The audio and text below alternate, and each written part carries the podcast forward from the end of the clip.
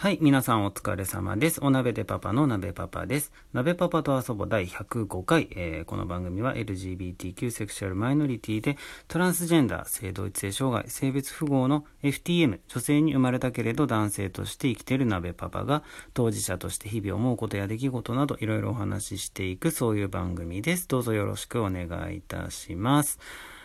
はい、えー、今日はですね、ゴールデンウィークスペシャルと、まあ、いたしまして、えー、ちょっとね、僕と、えー、僕のパートナーのママとね、もうあの一緒になってもう11年とかなんですけど、まあそれは11年もね、一緒にいたら本当はあの、まあ喧嘩もそうだし、あの、もう無理かな、みたいな、うん、もうちょっとそろそろ無理かなみたいなこともね、一度や二度じゃなくあったんですけど、まあ、それでもまあ、あの、結果、今も一緒にいますし、あの、今じゃね、お店も一緒にやってるし、あの、だからそうやって仕事も一緒だし、で、プライベートでも、あの、二人で飲みに行ったりとかね、遊びに行ったりとかも、あの、今でもしてるわけですよ。で、まあ、時々ね、まあ、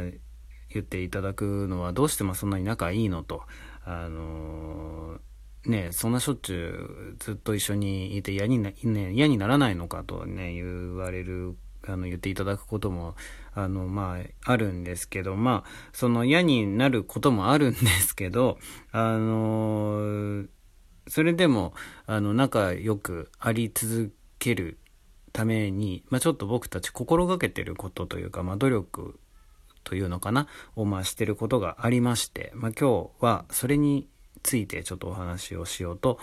思います。まあ、前もね、まあ、どこかであのちらっとお話ししたことあると思うんですけど、あのー、ママとね一緒になった時あの同時に、まあ、その息子とも一緒になったわけで、あのまあ、彼氏彼女というより、まあ、すぐにパパとママの立ち位置で生活が始まったんですよね。で、まあ別にそれに対して特に何も嫌とかもなかったんですけど、まあ息子できて嬉しかったし、あの、特に疑問も、あの、不満もなく、その生活が始まったんですけど、でも1年ぐらいしたらですね、なんかすごい喧嘩が増えたんですよ、ママと。うん。本当あの些細な言葉尻とか、あの、本当にちっちゃなことがなんか目につくし、頭にくるし、あの、許せないことが増えてきて、うん、もうなんかすごいイライラするし、でなんかまあでもお互いねもう年も重ねてたしまあそれぞれあのー、何度かのねあの出会いと別れを経験してもいましたしまあなんかこう1年もねいたらまあこんなもんかなみたいなうん。あの感じでまあそろそろ潮時なのかなみたいなことも思ったりまあそんな感じになってたんですよ。でもなんかあのはっとねあることに思い立ったんですよ。なんか最近してなくない？みたいな。あのそう。そうあのまあ僕たちねまあそのパパとママの時間ばっかりでそのいわゆるあのお互いがお互いをなんだろう、まあ思いやったり、話し合ったり、触れ合ったりっていう時間を全然取ってなかった、取れてなかった、まあ、ことに気がついたんですよね。で、まあでも、結局家にいるとどうしても、その、まあ息子優先で、それはもちろんそれで構わないんだけど、だからどうしてもパパとママになっちゃう。うん、から、あの、パパとママじゃなく、あの、まあ、彼氏彼女の時間を作ろうと。いうことになったわけですよ。で、えー、2人で、まあ、ね、当時はあの2人とも勤め出てましたからあの休みをね合わせて、まあ、その平日ねあの息子が学校行ってる時間とかに、まあ、休みを取ってで、えー、デートするという行事を始めたんですね。で、まあいろいろやってみたんですよ。日帰りで、まあ温泉とか行ってみたりとか、まあちょっと観光地っぽいとこ行ってみたりとか、まあいろんな形のデートをしてみたんだけれども、あの、まあただ飲み歩くとかね、まあね、それはそれでね、まあ楽しいんですけど、まあやっぱこう、お互いがお互いに向き合う時間を作るっていうのに一番適していたのは結果、えー、朝からラブホテルに行くっていうスタイルの、程度だったんですね。で、ま、ラブホテルって、まあ、大体その平日のね朝から夕方までとかでフリータイムとかですごい10時間とか12時間とかあの一定額でいられたりするんですよで、本当本当ねあのいろんなといろんなホテルに行ったんですよで、だからね、まあ、100件とは言わないけど、本当に何十件と、まあ、行って、まあ、本当いろんなところがあって、で、中にはですね、まあ、本当に、まあ、お風呂が広いのは大体そう、まあ、どこもそうなんだけど、あの、まあ、VOD でね映画見放題だったりとかそのルームサービスで出てくる料理にすごいこだわってるホテルがあったりとかあのまあお酒のラインナップがここあのホテルじゃなくて居酒屋なんじゃないのっていうぐらいあのお酒の種類が豊富なホテルがあったりとかまあいろんなところがあってまあまあいろんなところまあもう今じゃねもうあのまあ自分たちに合ったところ何軒かピックアップしても同じとこに行くようになっちゃなっちゃってますけど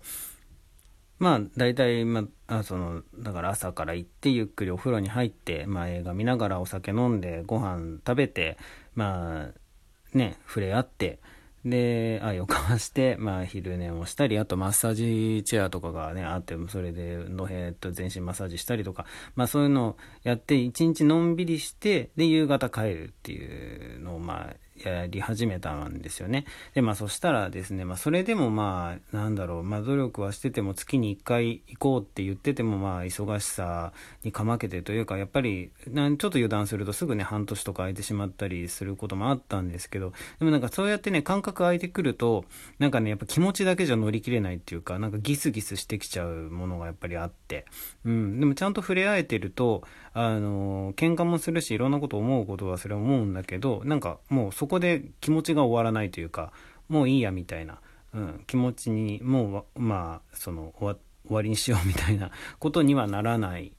うん、っていうのにまあ気づいたというか、まあ、まあこの10年の間にはね本当に、まあ、逆にその月に1回に固執しちゃってその行事をこなせばいいみたいな、まあ、おざなりというか、まあ、ただ行けばいいみたいな感じになっちゃったこともなくもなかったんですけど、まあ、それもダメだなみたいな、うん、あのせっかくその時間を作ってるのにまあ結局いいことにはならない、うん、で余計にギスギスした気持ちが広がってしまうというか。より良い時間にするにはまああの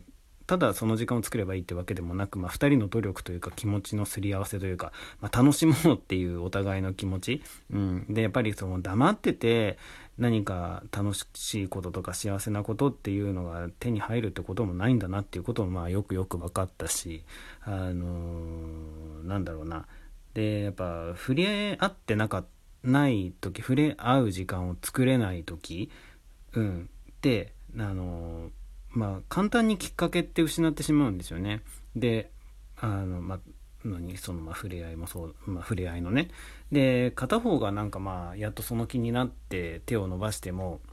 そうあの簡単には届かないというかあの受け入れられないというかなんだろう鍵が合わないじゃないけど 車とかもなんか長いことほったらかしにしてたらいきなりエンジンかけようと思ってもかからなかったりするじゃないですか。うん、まあだから久しぶりにどうしてもなってしまった時っていうのはなんか噛み合わないんですよね。でだからそういう時はまあ手をつなぐとかそういうところから始めないと、まあ、うまく気持ちって通わないんだなっていうこともねなんかねそうまあ学んだというか、あの、気持ちが通ってないのにことだけできなくもないんだけどなんかそれだけしてもなんかこう虚しくなるというか悲しくなるというかそうあの多分そういう時っていうのは愛じゃなくて違うものを交わしちゃってるんでしょうね。うん、でまあなんかそういうことにもいろいろまあだからいろいろ気づいていって。まあだからもう今ではね、あの、今でこそ、まあそんな、そうは言っても本当ね、あの、なかなか月に1回なんか行けないんですよ。もう本当うっかりするとね、あの、すぐ日が経ってしまうんですけど、まあだからこそ、まあ今までの学びを、まあ生かしてというか経験を 踏まえてあのまあねデートの日が取れそうだったら、まあ、その少し前から手をつないで寝るとかね、まあ、そういうことをまお互い意識するようになりましたよね。うん、でまあ結果今ね僕たちが気づいたのは、まあ、一緒に居続けるっていうのはね、まあ、お互いの意志と気持ちあとあの愛ってね、まあ、その変わらない愛の形とか変わらない気持ちとかってまあ言うんですけどあの、まあ、人って年も取るし細胞もずっと変化していくし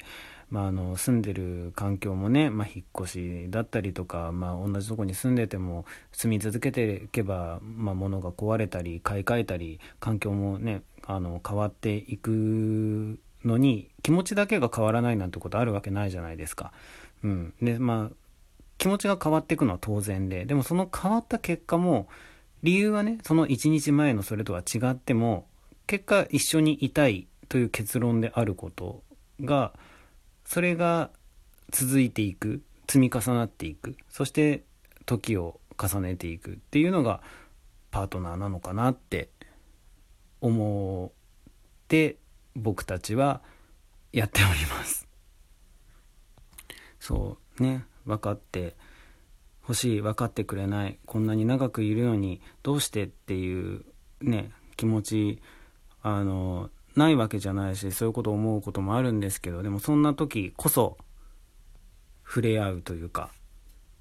体温が伝え合う情報ってあの本当たくさんあるからやっぱりそこをおろそかにしては続けていけないなっていうのがね僕たちの結論です。はい。まあ今日はそんなところでえー、ねまあ自粛期間伸びちゃって